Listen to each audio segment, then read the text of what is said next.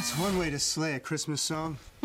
This brother sister reunion will unwrap a family secret of royal proportions. Mom, are you a duchess? Well, I suppose it's time you learned the truth. I feel like I am in the middle of some fairy tale. There's something about this place. This is the best Christmas I've had in a long time. Scotland forever! A Merry Scottish Christmas on Hallmark. Hello or Mick hello and welcome to another episode of Stocking Stuffers. I am here again. As you heard, we are going north and for me, we are going east, east, west, east, east and north up to Scotland. Kind of, maybe, we'll talk about that, for a merry Scottish Christmas. And obviously, as you probably gathered, I am not Scottish in any way, shape, or form. So therefore, I can't I can't handle this by myself. I don't know what's real and what's not. I don't know if it is still a thing that you say in 2023 of asking a man wearing a kilt what he's wearing underneath. So therefore, I turn to the expert, not just an expert in all things Scotland, but also in movies and Christmas movies. It is the one, the only Kevin Matthews of Raiders of the Podcast. Kevin, tell us the proper way to say hello in Scotland. I am uh, equally bemused by now, Emily. I, I think I should just say Okay the New. I think I should be wearing a kilt right now. Right. And uh, probably pay, playing bagpipes at Yes. some point. Yeah. Yes, I- I, I fully expect at some point in recording that like I'm just gonna jump because I'm gonna hear you just take out bagpipes to play into the next intro. It's a thing that like everybody in Scotland does, right? Yeah, uh, with a lunch of whiskey and biscuits every day, hmm and okay. uh, and obviously haggis for breakfast. Every every morning, right? Like the same way I have cereal, you have haggis. Yes, Okay. every morning. Uh, if you don't have a full cooked breakfast, just put the haggis on the cereal. Just Mm. enjoy the haggis anywhere you can. Ooh, I like this. So like the fat of the haggis sort of becomes like the milk and softens like your cereal. Does that work? It it does, and you can have it still hot, or you can Mm. leave it to cool and do that, or you can have a spare drawer of porridge available. Porridge oats. Ooh, okay. Have you tried porridge oats? Uh, I can't say I have. No. Uh, that is aside from the the haggis chat. Porridge oats are a very nice hearty breakfast. In Okay. all honesty, and you wash all of this down with a Mac mistletoe mocha, right? Yeah, yeah, you've Yeah. always got to have your Mac mistletoe mochas. Uh, they'll probably be in small tartan cups as well. yes, yes. I, I know everybody listening thinks that we're joking, but like these are all things that happen in this movie, essentially. Pretty much, yeah. Yeah. So now a merry Scottish Christmas. Uh, my only other like. I, I had a friend growing up who had whose mother was Scottish, so like I knew her accent, but I also couldn't understand most of what she said, so that never really helped me learn anything. Um, so I'm not even gonna try. But my we're uh, we have a lot to dive into this movie, so just overall, I just need to ask how on, on a scale of like one bagpipe to the traditional number of pipes in a bagpipe, how many bagpipes of authentic Scottishness is in this movie? Um, maybe two. Okay. Like there, there is actually a thing if you uh, go about the UK for your fry up in the morning. If you have the full cooked breakfast, Mm. genuinely, you can have a full English, which has everything. Okay. And if you are north of the border, they will call it a full Scottish, and you will have a slice of haggis on the plate. Oh wow. So that that is, although we're joking about it, that is Like it is uh, actually a thing that happens all the yeah, time. if you go to a lot of sort of hotels and B and B's that are doing the full Scottish, Mm. uh, you'll do it. I have done it. I have uh, partaken of that, and it's quite nice. So okay, that is delicious. something that I thought was authentic. Okay. Uh, some some people do like the whiskey, probably some in a mocha, but we definitely don't have uh, bagpipers constantly playing Christmas carols to wake you up in the morning. so in other words, you don't live in hell. No, that would definitely be uh, that that would be someone getting murdered at seven a.m. in the morning. Okay, that makes perfect sense. Uh, so I did pick this movie once I saw that it was there and I knew I could have you as a guest. I said, like, uh, I mean, come on. It is a 2023 Hallmark original. Uh, again, oddly enough, for some reason, um, I don't get the Hallmark channel on my cable box, but I can DVR the Hallmark channel, so it's a fun hack for anybody out there. So I recorded it that way and watched it, which meant I, I got to kind of check check out a couple commercials, which is always fun when you're watching these movies. Um, you have you know some form of access to the Hallmark Channel and Hallmark movies, and this one we had to be careful because now this is the first. I'm sure there have been several other in the past you know 15 years Scottish like Christmas movies made for these networks. This is my first one. You had mentioned you had watched another one a few years ago. That was a like uh, Christmas, a Scottish Christmas or Christmas in Scotland. Chris, Christmas in Scotland. Uh, Okay. No, I mis- I mistakenly watched it a few weeks ago, before we'd settled on this one. Okay. But uh, and that was directed by a man who'd also previously done a movie called Meet You in Scotland. So I think that's his niche. Mm. Okay. Uh, but I'll try not to confuse the two. They have certain crossover points. I mean, you're you're a hero if you can keep that all straight, because I would not be able to. So, a Merry Scottish Christmas um, has some interesting pedigree behind it. So, again, it's a Hallmark channel, it's, and it's the Lacey Chabert who is doing at least two of these this year. Um, well, uh, Lacey Chabert obviously has been like a Hallmark stalwart for a very long time now. Uh, I think she's kind of probably become the number. See, a couple years ago, I think it was always a question of who is the real star of Hallmark, who is the face of that network. Is it Lacey Chabert or is it Candace Cameron? And I think I think for a while it was Candace Cameron, which I didn't understand. But then Candace Cameron, because she's a, an awful human being, defected from Hallmark to go to the Great American Family Network, which is all like Christian, you know, no gays, no no anything that doesn't go against that goes against their quote unquote values.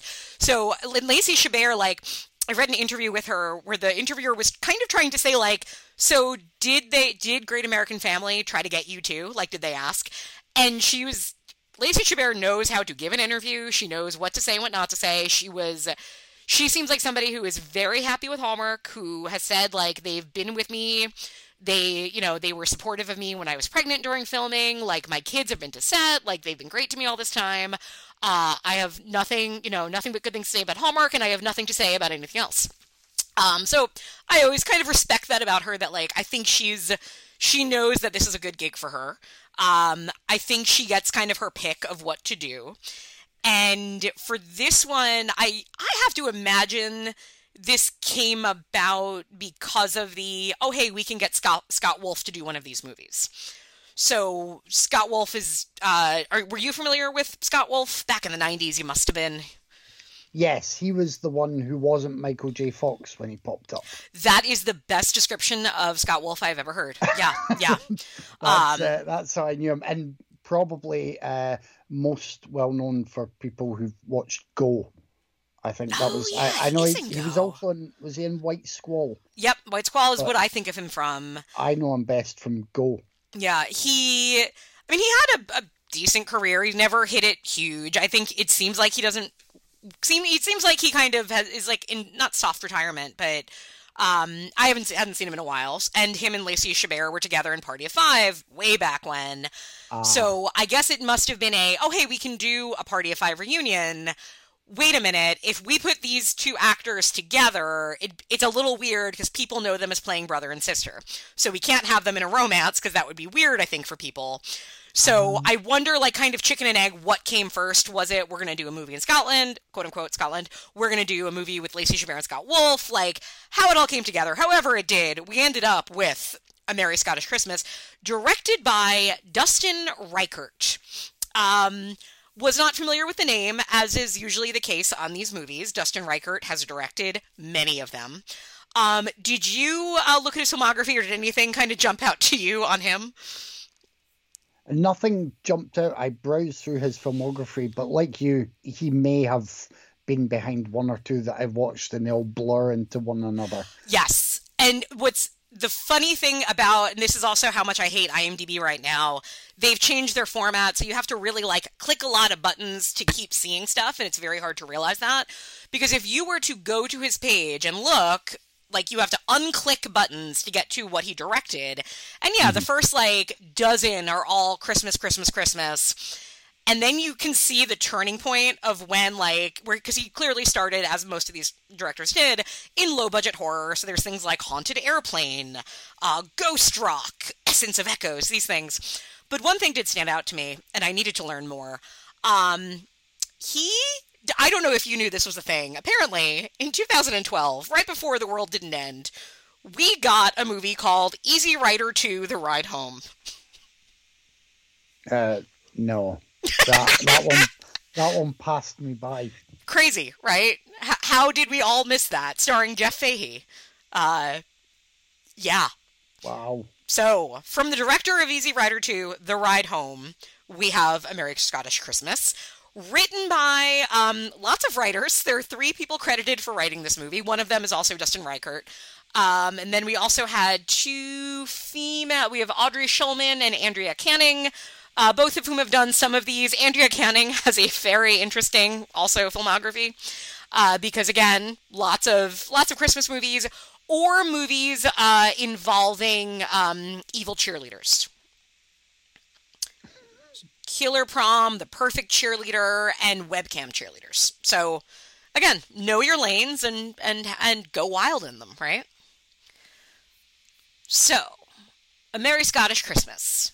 Kevin, will you walk us through the story of this movie? And you can give spoilers. We all know how it's going to end, so it's okay if you tell them. Okay, uh, so Lacey Chabert is Lindsay Morgan, a young doctor Yes. who we we see meeting. The the first scenes are very confusing. She This meets movie moved so quickly. I was stressed out watching this movie. Like, I listen to podcasts in double speed because I just have things to do. And every time I, I do that, my husband hears it. He get, he gets like anxiety and he can't be in the same room. This movie, now I understand what it feels like to be that because it moves so quickly, right? Well, it does, but it's also not too clear. She meets up with uh, her brother Brad Morgan at the airport, and that's Scott Wolf. He is with his partner Sarah, played by Kelly Blatz. That's not all entirely clear when they first meet. Oh, no. You Yeah. see, you see tension between them all. I thought they were Um, exes. Yeah, Yeah. yeah. So so did I, and Yeah. so did my partner. And we're sitting there like, are they are they exes? Are they going through a divorce? Yep. What's happening? Yep. And then eventually you realize they are siblings. That uh, they're on their way to visit their mother, uh, Jo, played by Fiona Bell, and she is at a Scottish manor, large estate uh, slash hotel. And, Something like uh, that. They're they're looking around the hotel and uh, being told that they can't access this area of private rooms, which you soon realise the mother is in, so you know there's something up there, and uh, they eventually learn that they could be heirs to this area and the titles that come with that. So, okay, is that still a thing in Scotland? Well, I, I'm not entirely sure because unfortunately I'm not landed gentry, Mm-hmm. despite wearing the top hat and monocle today. Yes, But, yes, uh, I feel underdressed. Um, I mean, there is definitely uh, throughout the UK, as far as I know, there is kind of lands and titles that keep being Okay. passed on. Uh, I did work in an establishment once where part of the daily routine uh, it was just portering, but you had to try and remember titles. Oh. And if if people have a title, say on the male side, they're the ones who are addressed. But if it's on the the female side, if they've married in to the the, the family, then it's the lady who has the title, and it was all complicated. Jeez, and- wow. It is just a way of showing off. Uh, but anyway, there's also a hunky young man who helps to look after the estate. Mac, Obviously, yes. His name is Mac. His name is Mac, played by James Robinson. I mean, that's not as bad as the mad tour guide slash bagpipe player slash dancer who is called Hamish, of course. Like everybody is in Scotland, right? Like your There real are- name is Hamish, right? It's like Hamish Kevin, right? it's it's sometimes Jimmy at the weekends if I'm Okay, visiting. okay, that's fair. Hamish or Jimmy. uh, that's it. And uh, and things things out as you expect. You know, they're wondering whether they want to deal with the estate and have the titles. They are uh, wondering what happened in the past of the family tree, and Lacey Chabert is also uh, seemingly keen to get back to her practice, but gosh darn it, management seems to take up all her time nowadays rather than helping patients. Yeah, life's really miserable when you're a successful doctor in the United Yeah. States in California. Yeah, it's terrible. Um, yeah, this movie gave me serious. Like, I was waiting for kind of a Midsommar like shoe drop of there is the town needs these people to take on this role, right? Like, it's like, oh, what happens to the town if nobody claims title? I still don't really understand how that works. Like, so the businesses close and like Walmart moves in. How, what what exactly goes on if somebody doesn't say I'm the du- I'm the Duke? I, I mean, surely you could just make your way in there and claim like squatters' rights and, Yeah. and wear wear a funny hat. Couldn't you just like elect a mayor and be like, hey, here's our mayor, so this person is gonna keep us doing exactly what we've been doing for the last 500 years? Yeah, I, I think it's all propaganda for trickle down economics. Yeah, yeah, It's that's it that, it's the monarchy. These, no matter what you do, it's and I know it's the same with Disney. Like it always comes down to like, oh no, but really is about your birthright, which is just a terrible lesson to ever have in a movie. Uh, and it really like the the conflict of this movie is essentially, um, we have this magical Scottish wonderland where we are king and queen. Um, and we are like the May Queen. We win a dance contest for goodness sake. Um, so we can stay here and just luxuriate in the love and affection of the populace. Or we can do that like in California and come back here and everybody loves us and go back. It's it's low stakes, I'd say. It's it's very low stakes. I expected more stakes to come along Yeah, because same. you you find out the backstory and, and their mother had sort of run away. She didn't want the the restrictions and everything that came with the the position, so she'd gone away. And then when she came back, there was one moment I think where they're walking about town where a couple of people kind of whisper behind them, "Oh, those Morgans are back. They're just trying to come back," and sort of shuffle right into town and get their way. Yeah. And and then that's it. Everyone else pretty much loves them immediately. Yeah.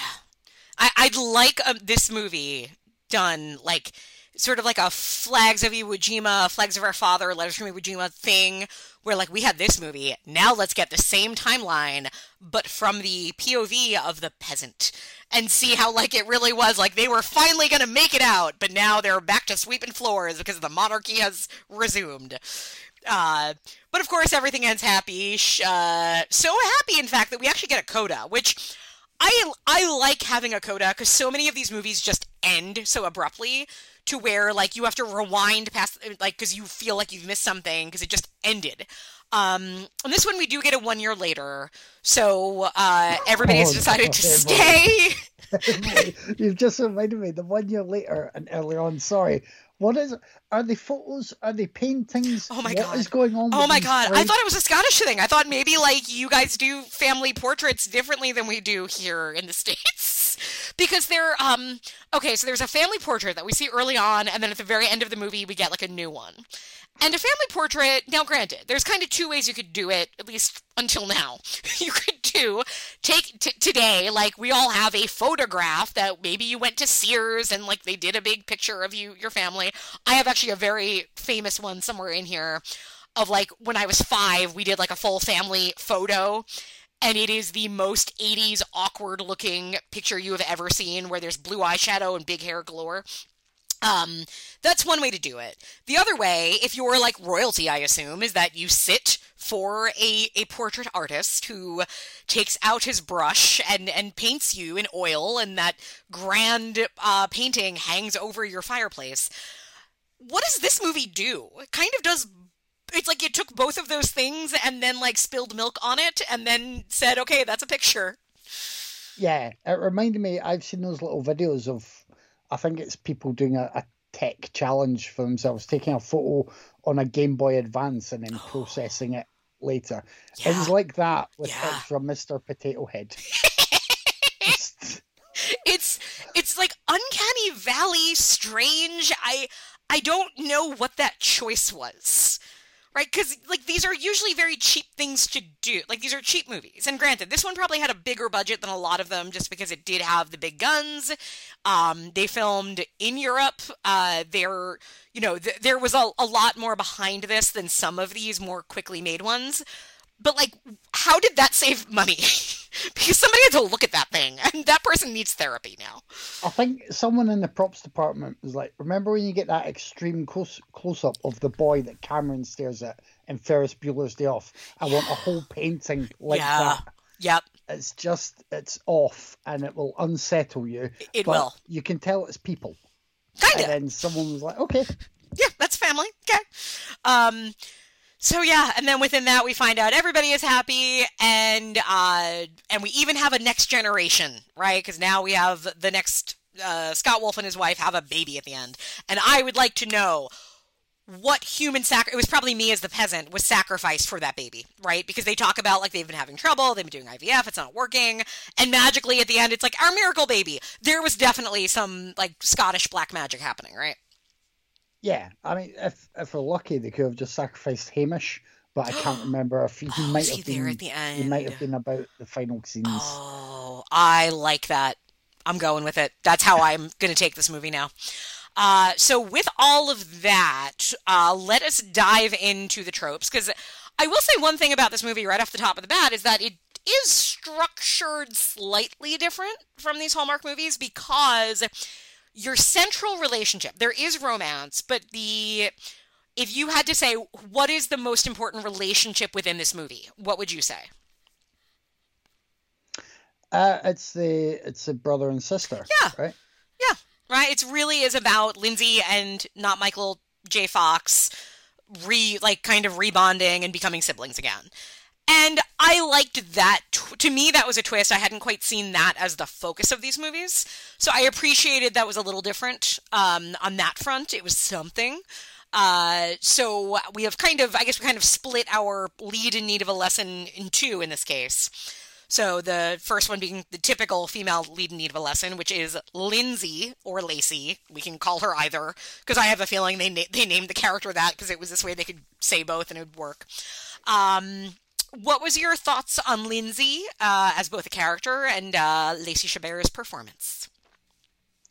I I thought she was okay. I really like uh, Lacey Chabert. I think uh, I'm happy for her to be the, Yeah. the queen of Hallmark uh, movies and the Christmas movies. She's a nice presence. Mhm. Uh, she's sometimes a little bit kind of uh, too sweetness and light. So, I think, but that's that's the sugary sweetness you get in these Christmas Yeah.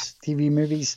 Um, as for her character, though, uh, the the lesson, it's, I mean, all right, it's it's there, like you know, get back to being a people person, kind of, uh, you know, there's the family connection.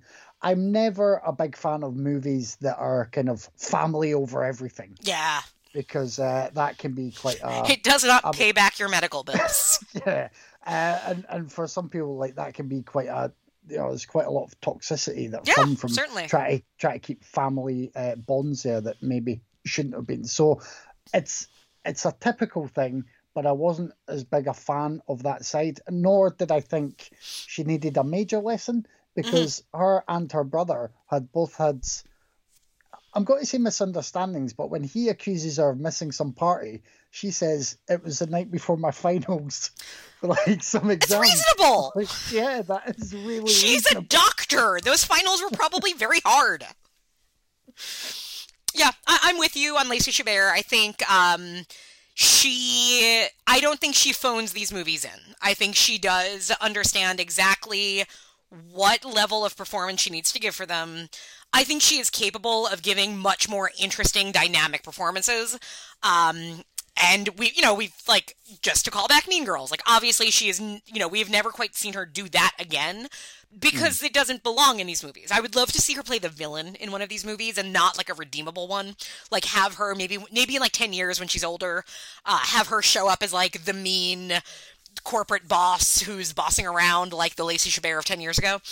But you know, also like that's for this network her brand is very particular and she understands it and she she gives it exactly what she needs to give for it um Yeah, so I mean, I guess she's supposed to be a workaholic, but again, like she's a doctor and she's running a practice, so yeah, she probably should be. I want my doctor to be a workaholic, right? Yeah. Uh, and she obviously does not have a Christmas themed name. But let's the other side of this. So Scott Wolf as what was his character's name? Brad. Brad. He's a Brad. God, Brad. No offense to all the Brads out there, but it just feels like a movie name that, like, when you don't know what to do, you name a character Brad. Um, I'm going to say something, and well, first of all, one thing I did not like was that when the credits came up in the opening, it was Scott Wolf on top and Lacey Chabert on the bottom, and that felt very, very wrong to me because a this is more her movie than his anyway but also hmm. like it's a it's a hallmark movie. Like lacey chabert is the star of this thing. Like why is he suddenly billed before her? But anyway um i want to say something that i don't want to come out the wrong way. It was really refreshing to see scott wolf looking like a man of his age on this network in this movie. Oh, he's aging like fine wine. Yeah, he's aging uh, lovely, uh. and uh, uh, there is, you know, it. Not that you can always tell when somebody is doing a lot of Botox or so on, and it's fine if you do. I get it. People do it. You have to do it. But there were a lot of shots in the movie where I looked at him. I'm like, he looks like a real person of his age, and that is very refreshing to see. I think in our five years or so, he could look a, a bit more similar to uh, Timothy Olyphant, and that's no bad thing for anyone. No, no, I could see that. Let's let's get the two of them in a like one of like the gay lifetime Hallmark movies. I'll take that. Yeah. Uh, let's see. So he is also a bit of a workaholic. And what is his job? Did you clock it? It's it's accountancy, I think. Oh, I thought it was. Lo- I thought he was like a like a not a patent lawyer, but like I thought it was on the legal side of something I mean, maybe, but I like thought it was to do with compliance. legal. Yeah, Oh, I thought he was a lawyer. a bell. but like a lawyer uh, that like just does paperwork all day. But the fact that both of us didn't clock it correctly No, tells you something about it. didn't, we didn't get enough because he said he could do certain things uh, to help the estate, but Right. not not anything really in terms of knowing how to generally manage and run an estate. Mm, okay. But yeah. but I think he could help with uh, some aspects. So that might have been something to do with compliance, Mhm. or, or it might have been accountancy. I mean, I'm just happy I'm not thinking of uh, the light fitting lady in Christmas in Scotland. So I've not confused everything doing so great. far. I just haven't remembered his exact Yeah. Well, this this movie is in. There's a lot of things that come up where like it's very overwritten in some dialogue. So there's some, and this is where I wonder if it was because I see like the script has like two names and then it's also the director, and I wonder if the director here and there was like, no, we need to be clearer about our metaphors here. So there's one line that I caught that he says, and this is why I thought he was a lawyer, was um you know, the statute of limitation runs out on everything, including re- including rekindling relationships at Christmas, which feels like the way a Hallmark writer would write the way a lawyer speaks. but he, I guess, discovers that he'd rather be a duke or something. I sure, right? Yeah, and and that I mean that gives him more time with his wife. I guess Because that was if the you idea. if you're a duke with your entire estate, then you generally have more time. You can just hang about at home. Yeah, I mean, isn't it? It's the dream of everybody to just like not work Yeah, just just wear in a your castle fineries and have bagpipes around you every day. That is the price you pay. Uh, now we do have a love interest, uh, and obviously our love interest is typically either a poor little rich boy or a handsome, kind man who works with his hands. This case, we get the latter, and as we said, the character's name is Mac. Uh, Mac Bell. So we didn't get a Christmas themed lead name, but I think Mac Bell feels like it's supposed to maybe call something Christmassy to mind. Uh, tell me about Mac. What'd you think of him? I I quite liked him. Um, I thought I thought he was a, a good potential uh, romantic lead. Mhm. He um he looked the part, and I'm ha- Yeah. happy they didn't put someone in who would completely mangle the accent. I'm yeah, well, I guess he is Scottish, right? So Yeah. the reason I'm guessing that is because his credits include he was he played the young William Wallace in Braveheart. Yes, I feel like uh, that's cred right there. he, he was born in Glasgow. Okay. So, uh, so yeah, he's fine. And I think all of the main uh, cast members who weren't obviously in the family that were there were either Scottish or Irish performers. So, yeah. so that's that's better than say filming in America and trying to get people to learn an accent for one or two scenes. You know, I was thinking about that uh, because it's going to move on to number three, which is the setting of Big Bad City, Charming Small Town, Magical Winter Wonderland. Here we get kind of Charming Small Town. Because this was not, to my knowledge, from what I can see in IMDb, it was filmed in Ireland, not Scotland. Uh, yes, well, I went by the same information. It's nowhere I recognised, but I haven't been to too many large Mm-hmm. Castles.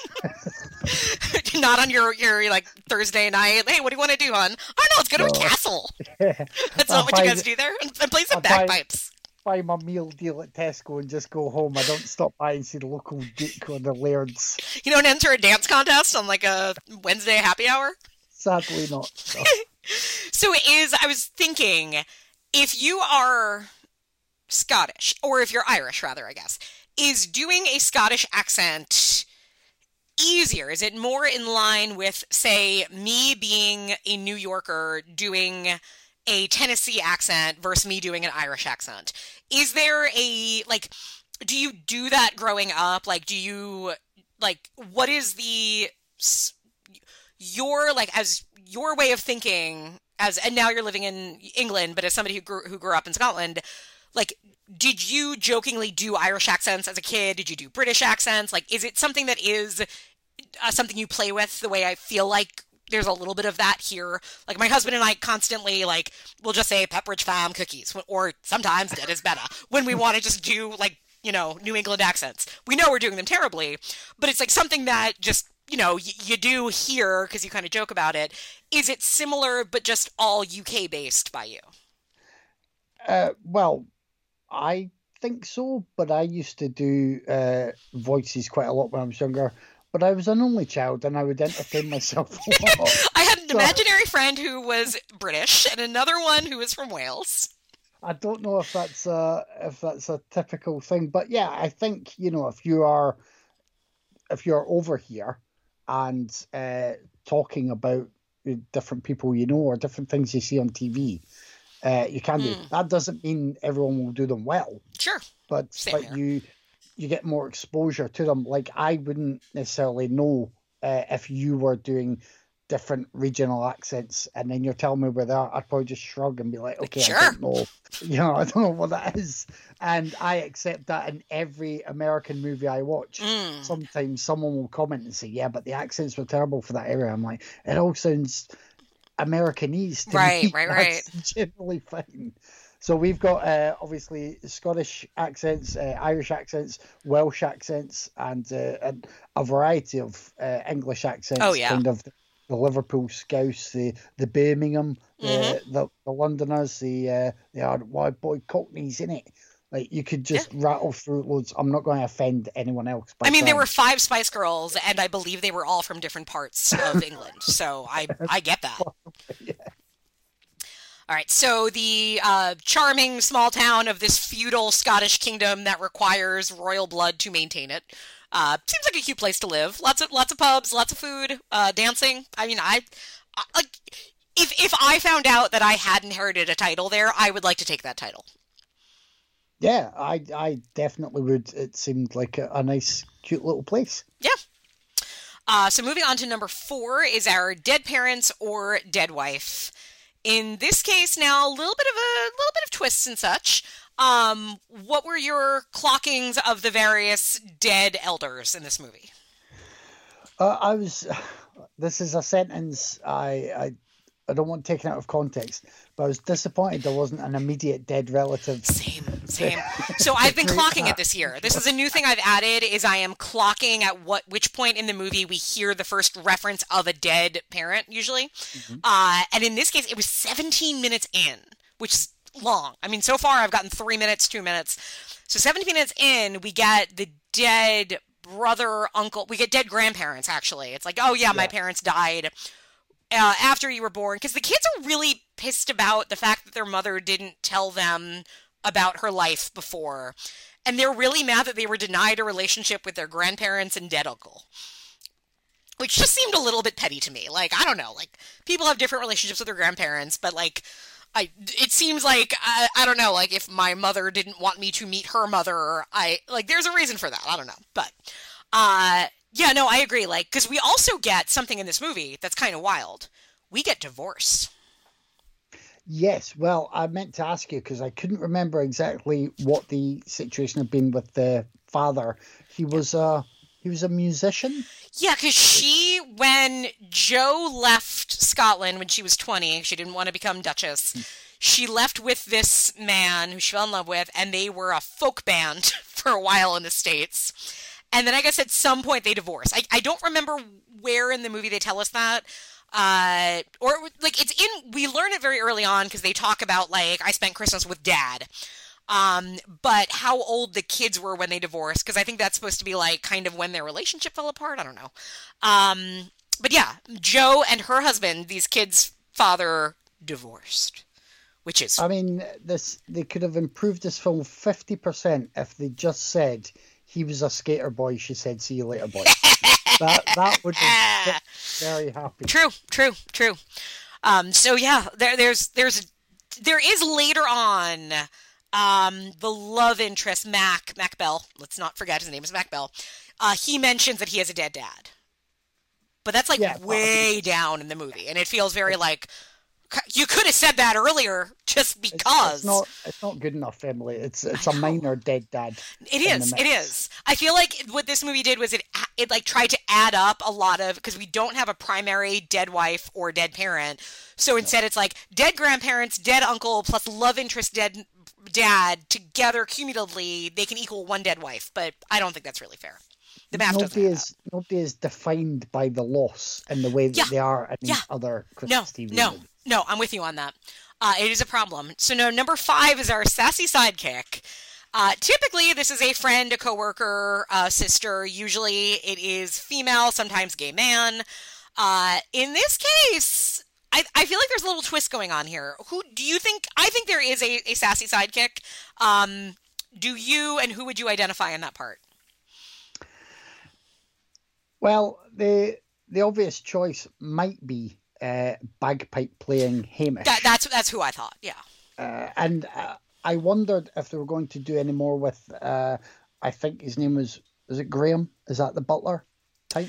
Yeah, maybe. I I, Uh, I just wrote down magical butler. I don't think he is magical, but he felt like he was supposed um, to be. Right, yeah, I thought he might come into another category. So I think the, the strongest contender is is Hamish, Yeah. who has his moments of being lightly amusing, but but he's like he's drowning under a tartan tsunami of stereotypes.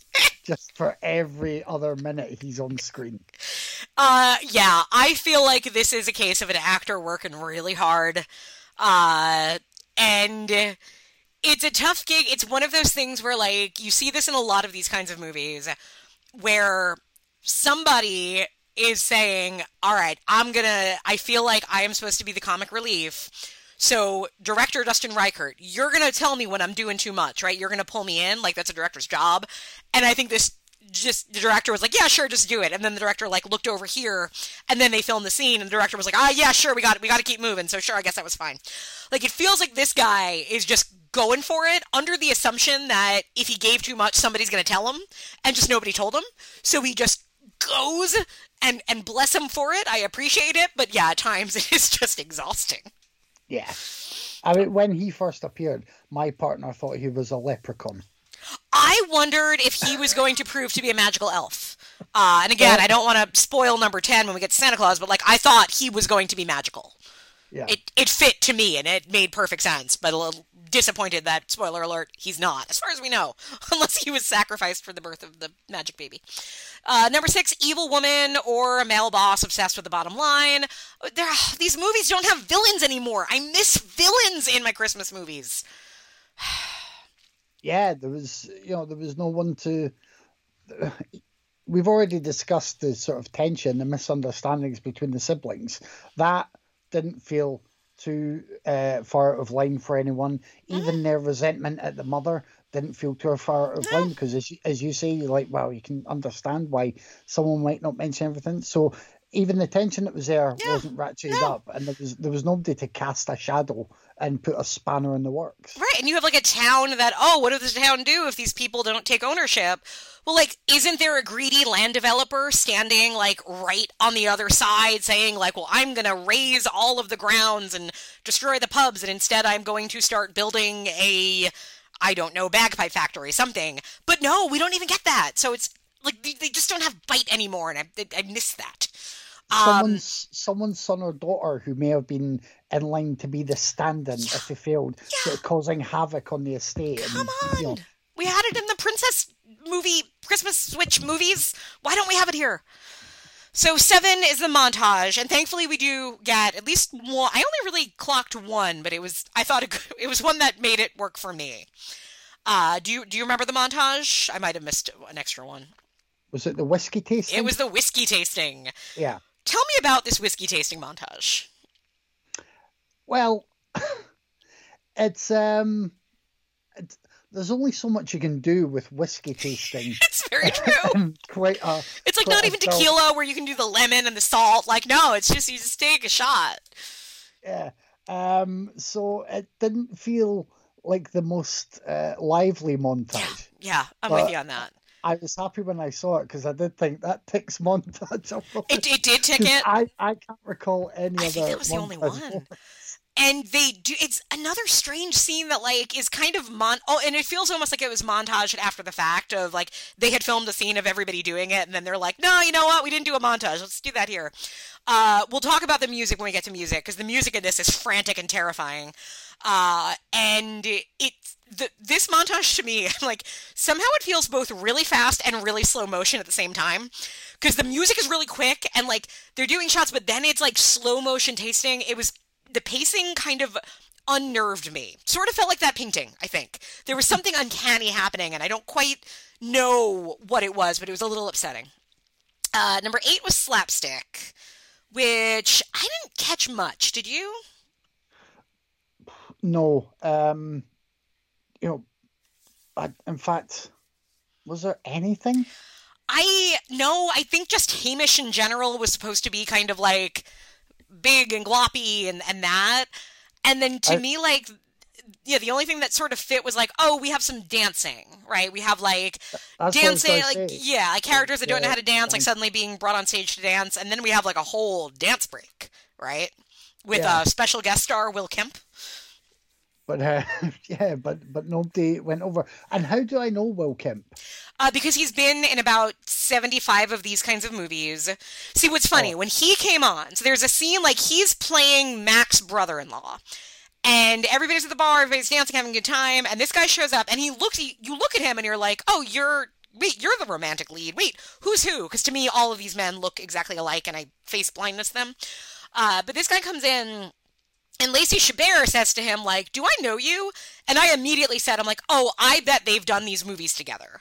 And sure enough, the two of them have been in a few of uh, Hallmark movies. I think, um, like some of which involve dancing. Like I think there was like a Christmas waltz and waltzing in Christmas and a waltz for Christmas and all those kinds of movies. Uh, also, he was in uh, two things that are near and dear to my heart: Spinning Out, which was the Netflix figure skating drama from a few years ago, All right, okay. and Step Up to the Streets. Oh, right. I'll I'll know him from that as well. Then. Yeah, so he is a dancer and a you know handsome guy who shows up in these movies. Yeah. He as soon as he appears, I didn't uh I didn't make the connection that you did, but I did think, oh, he's going to be someone factoring into the plot somehow. Yeah. And I was completely wrong. Yeah, no, not this movie is not nearly as complex as I think both of us overthought it to be. And on that note, number nine is the sage old person. So in this case, I feel like there's two candidates, right? Because we have two people kind of over the age of sixty in this movie. Uh, One is Joe, our our matriarch, who doesn't like. She is sage with her daughter-in-law, right? She has like some moments with um, Scott Wolf's wife where she kind of gives him her some advice, but the the other one that again like I th- really thought was going to be magical was the butler, cook, groundskeeper. What was his title? Like what is his job? Um, I, I don't know if he was ever given the the full title, but I assumed he was kind of a a, a butler type, sort of. Yeah. Uh, I was going to say handmade, but that's. I mean, yeah, sure, why not? I'd believe you if you said would, that's what you call however- them. I would, however, add a third contender Oh. where, as this movie is Mm. blending so many things together, of uh, Mac's mother. Yes, yes, the doc Dr. Amelia. Yeah. Yes. Yep. But but again, we're we're lacking the actual magic and the, the sprinkle effect. Oh, God, no sprinkle effects, no Santa Claus. I thought either the dead brother or the butler were going to be Santa Claus. Yeah. And the only Santa Claus we get. Well, we do get Scott Wolf as Santa I mean, but that doesn't. Yeah, sure. I guess if like you really are, need something, then yeah. So disappointing on that front. Uh, but now let's talk about music. We're in the bonus round. Uh, okay, where we're talking about free public domain holiday songs, of which there are many, and you know which ones they are just based on watching any of these movies. And when you hear Jingle Bells and Hark the Herald Angels Sing and God Rest Ye Merry Gentlemen, um, all of these songs are done in a musical style. What is that musical style? They are presented through the medium of bagpipes. of bagpipes. Is it a common thing in Scotland the way like we hear Mariah Carey every day? Like, do you just hear bagpipe versions of, of Christmas songs all the time? Oh God, no! And I couldn't stand it if we did. See now, uh, bagpipes. I I have been to the. I don't know if you know about the military tattoo in Edinburgh. It's a big deal every summer. Okay. I went there once. It's in Edinburgh Castle. Everyone performs, and at one moment in the evening, you usually get the lone piper stands on the battlements, plays something amazing. You get goosebumps. Fantastic. There are places in Edinburgh where pipers will stand and play quite often through the day. Tourists love to see them. They're near wedding venues. They do that. Um, but there are times when you have pipers out on the streets trying to make extra money, and they'll try and play a medley of pop hits. Bagpipes just don't really work for that. They're not. They're not conducive to every pop hit you just want to deliver, including popular Christmas carols. Yeah. Yeah. Like, no, it was it was painful. And they're all really fast. That's the other thing that was really like weirdly upsetting to me. Silent Night, right? Silent Night is a haunting, slow song. They play it at like quintuple speed. And I am trying to catch my breath listen listening to Silent Night on bagpipes. It why? What is that choice? I would have paid a handsome sum of money for Mike Myers to appear just to be shouting, Piper down, we have a piper. I don't think this movie could have afforded it. now, the next thing that also comes up like wildly in this movie. So I had debated like eh, this was one that I added last year because it seemed to keep coming up.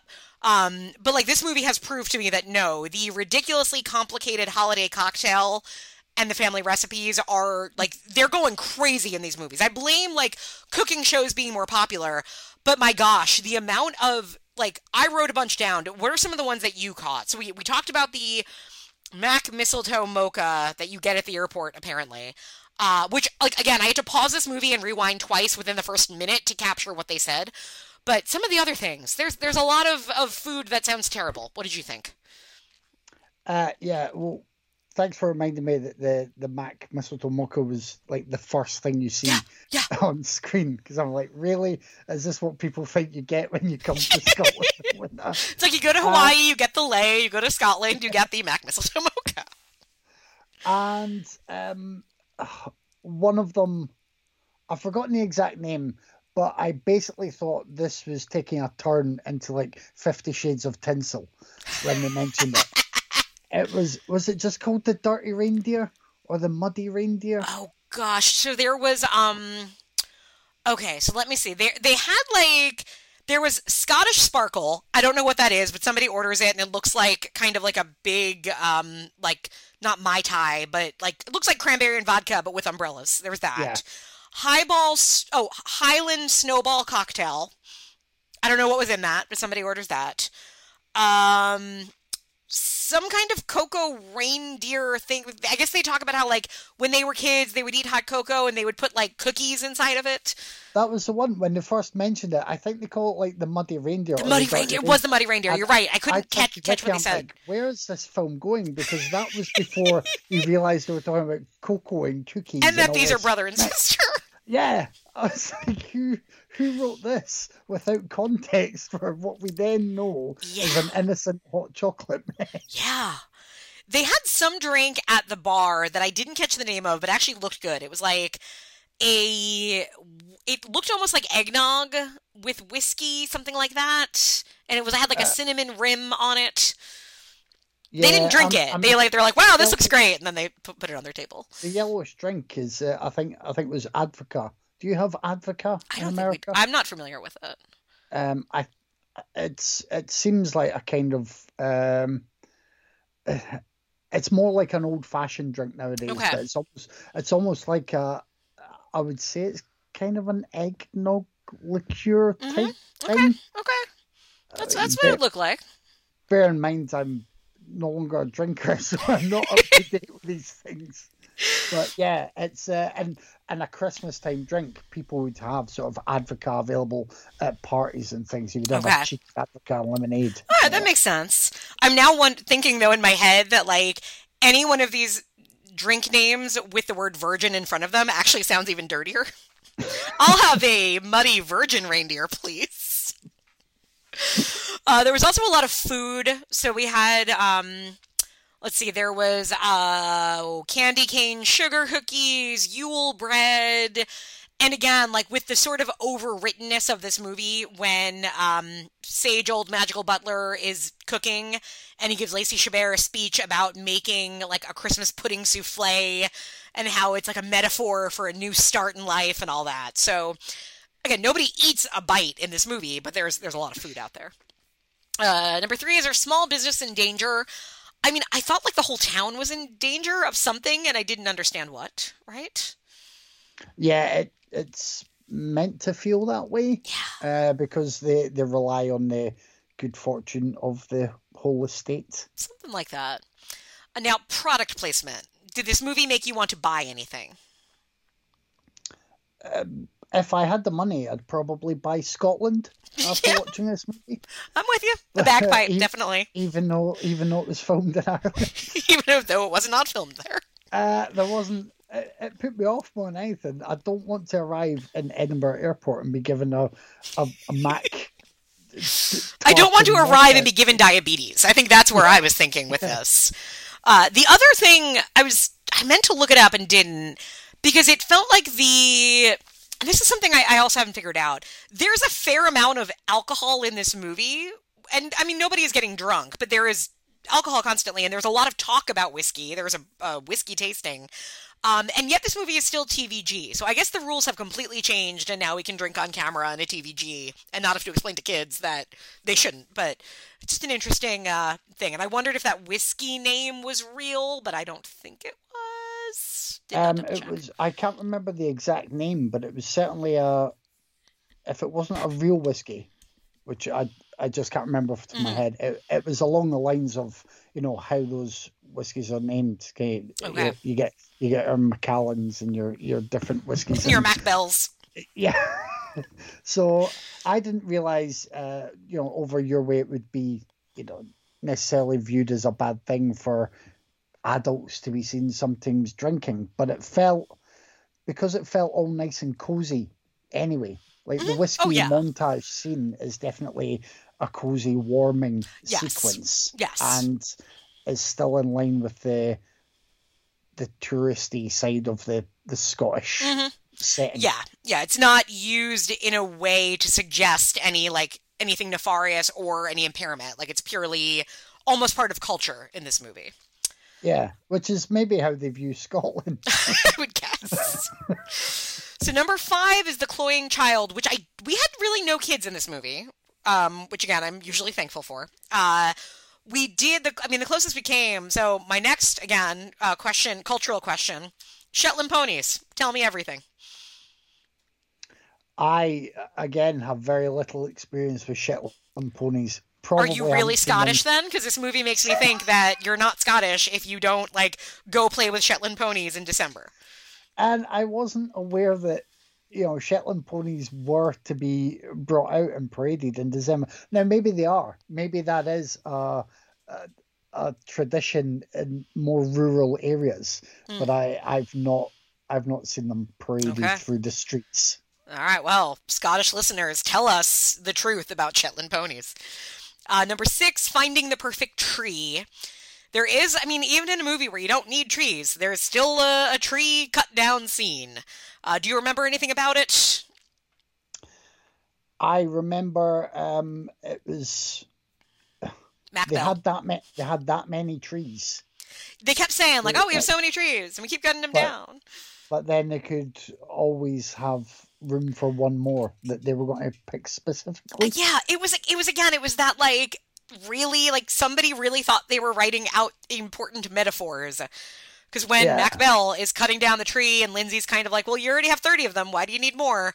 And he starts like describing it as, "Well, you can take it down, but then it always we replant one." And it's somehow it turns into a metaphor about the relationship with your sibling. Yeah. I don't know how, but it got there. So, uh, number seven, my favorite one empty coffee cup acting.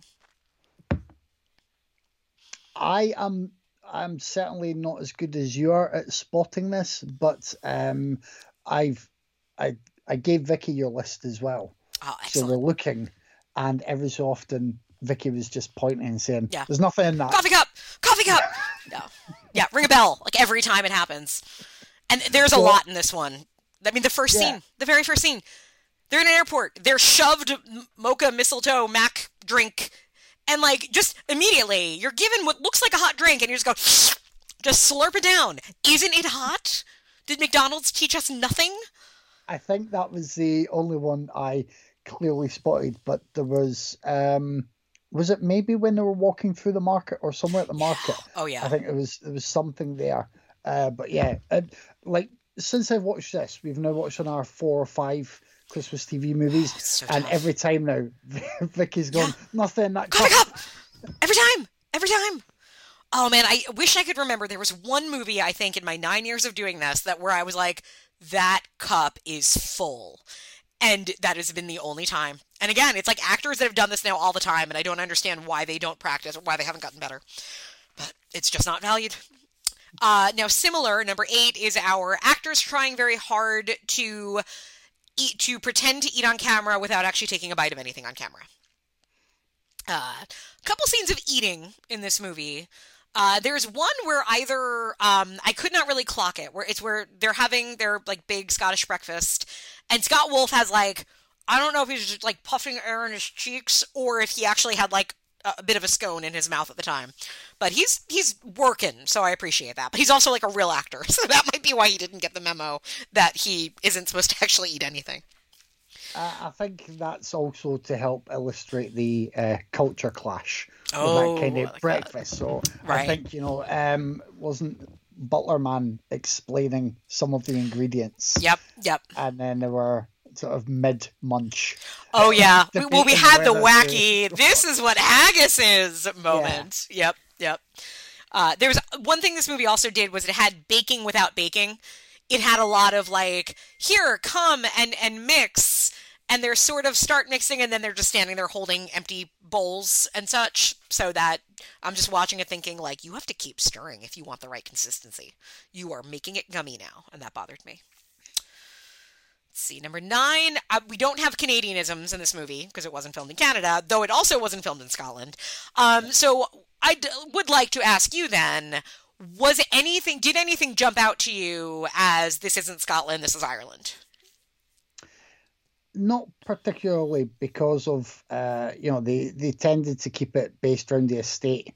You didn't, you know, um, or or the grounds of the estate. You only had the the one trip really to the market, and the the even the pub felt like it was in the estate somewhere.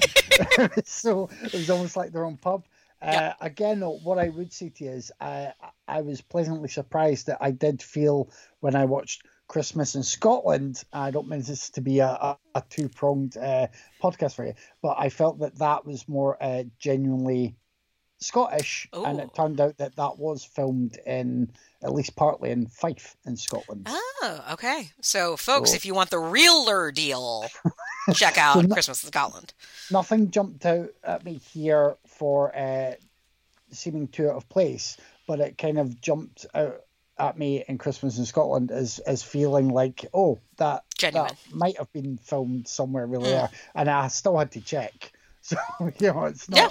it's not as if they're just uh, walking around the side of uh, Arthur Seat or Edinburgh Mm. Castle or anything like that. Yeah. It is nice, though, to see it because I think, like, it's funny. My husband joked to me when I said I'm watching Merry Scottish Christmas. He's like, "So, like, is anything in, filmed in Scotland?" Because then I said, "I'm like, you know what? It's the it's the Lacey Chabert Hallmark movie, so probably." Whereas if this was the is if this was Lifetime, if this was like one of the uh lesser the lower profile ones because we know we've had those we've we've had like a royal holiday a, a new york holiday that were very clearly in canada so this one being the higher profile i'm like i don't think they're going to fake they would not have chosen to do a scottish film if they weren't going to add some kind of genuine uh, you know, authenticity to it or reason for it to look slightly exotic to, you know, us Americans. Um, so I think because it, this is one, you can tell sometimes this is still a low budget movie by most standards, but for Hallmark, this is a higher budget. Yeah, and I think they can maybe maximize uh, what they get out of it by. Yeah. Uh, I mean, no guarantee, but I reckon we've seen a, a few on this theme recently, and I think they maybe. If they can access a location for a decent price for Yep. however many days or weeks, then you can maybe go there, still film a bunch of different stuff, Oh, yeah. and you'll get them dotted throughout the year. You yeah, know, I mean, look a- at what Charles Band did his whole career in the 80s to 90s, right? There was one castle in Romania that like half of his movies were filmed in. like there's got to be at least probably one uh, a very Scottish Valentine coming Yep. at, at some point if it hasn't been already, and, and just different stuff that they can do there, which is you know the the, the way they want to do it's absolutely fine, Sure. and uh, it, it gets it gets the actors out to have a, a nice little trip. Yeah, and, and probably, you know, presumably pump some money into this local town and you know, anytime filming like this happens somewhere, it's there's probably some downsides, but hey, if it's handled well, it can be a good little economic boost. So let's see, number ten, and we know that town needed it because, you know, they're they don't have a Duke and Duchess, so all these things are very important. Yeah. Uh, number 10 is the warm weather watch.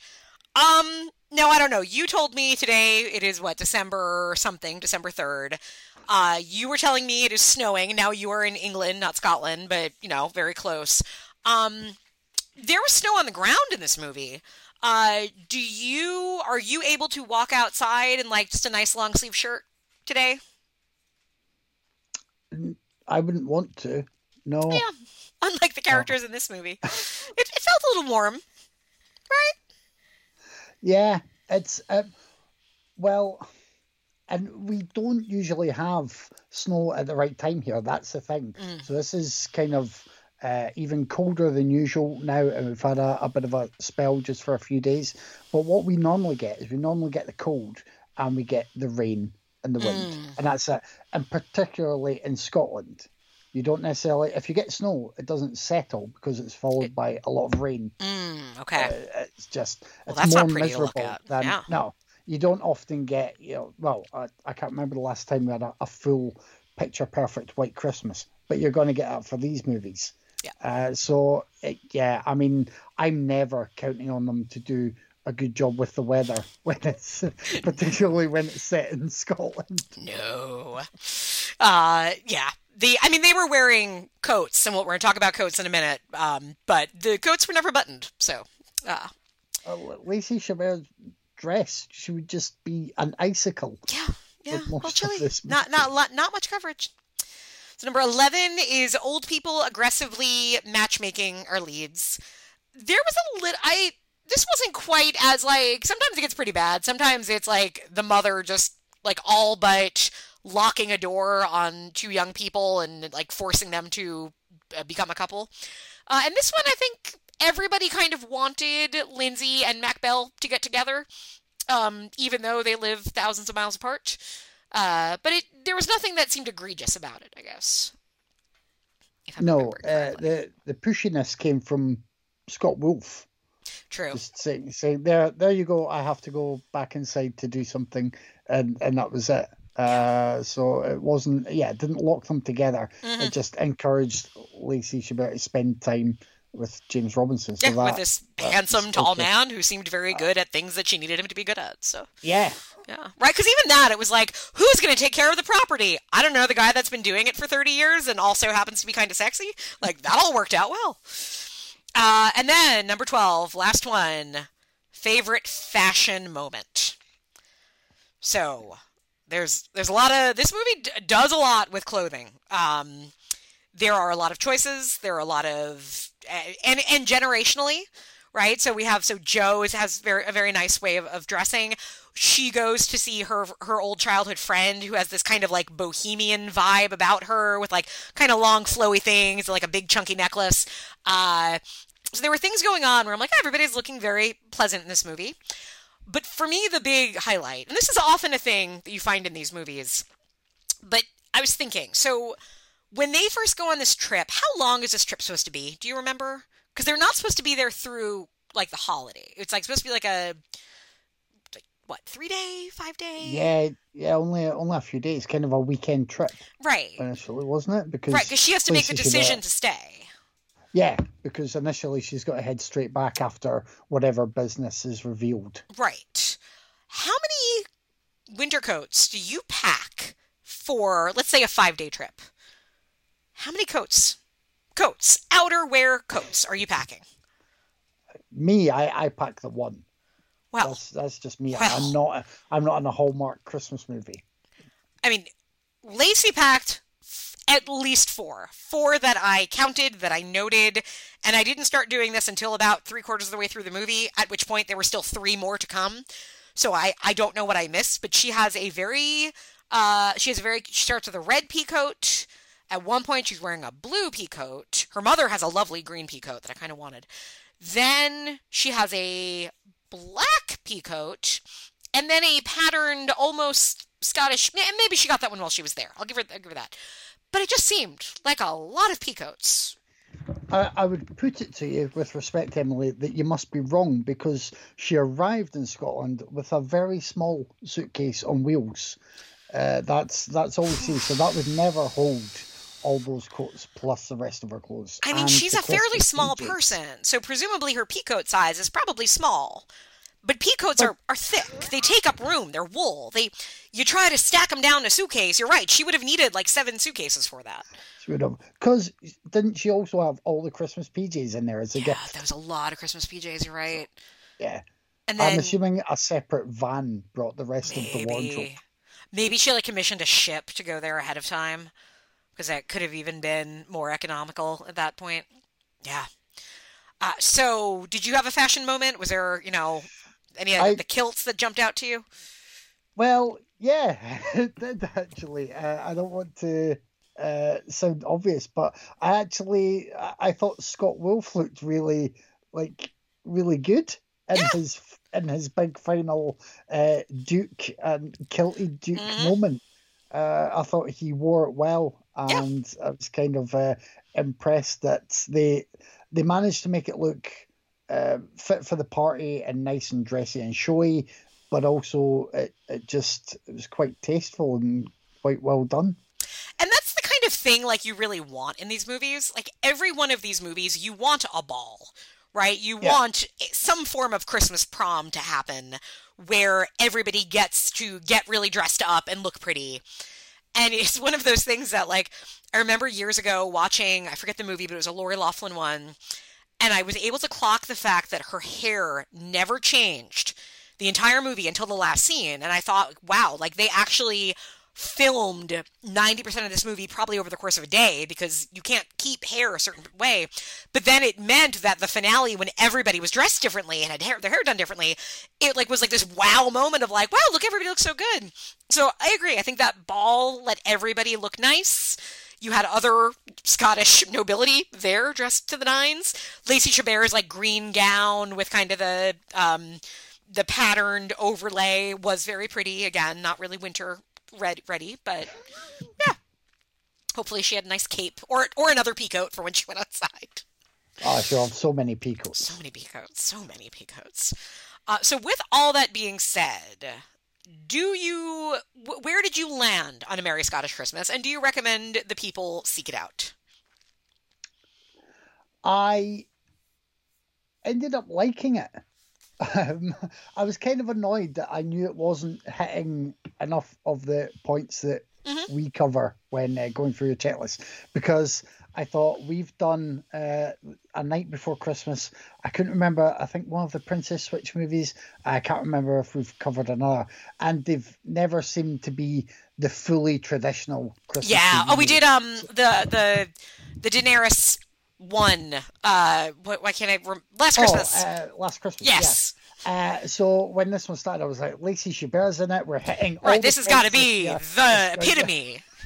So other other than that, like I was I was genuinely pleased to see uh, Lacey Chabert it. I think she is a sell for these movies. I think if people are used to watching these, they will see her name in it and be like, "Oh, I like her. I'll put this on." Yeah.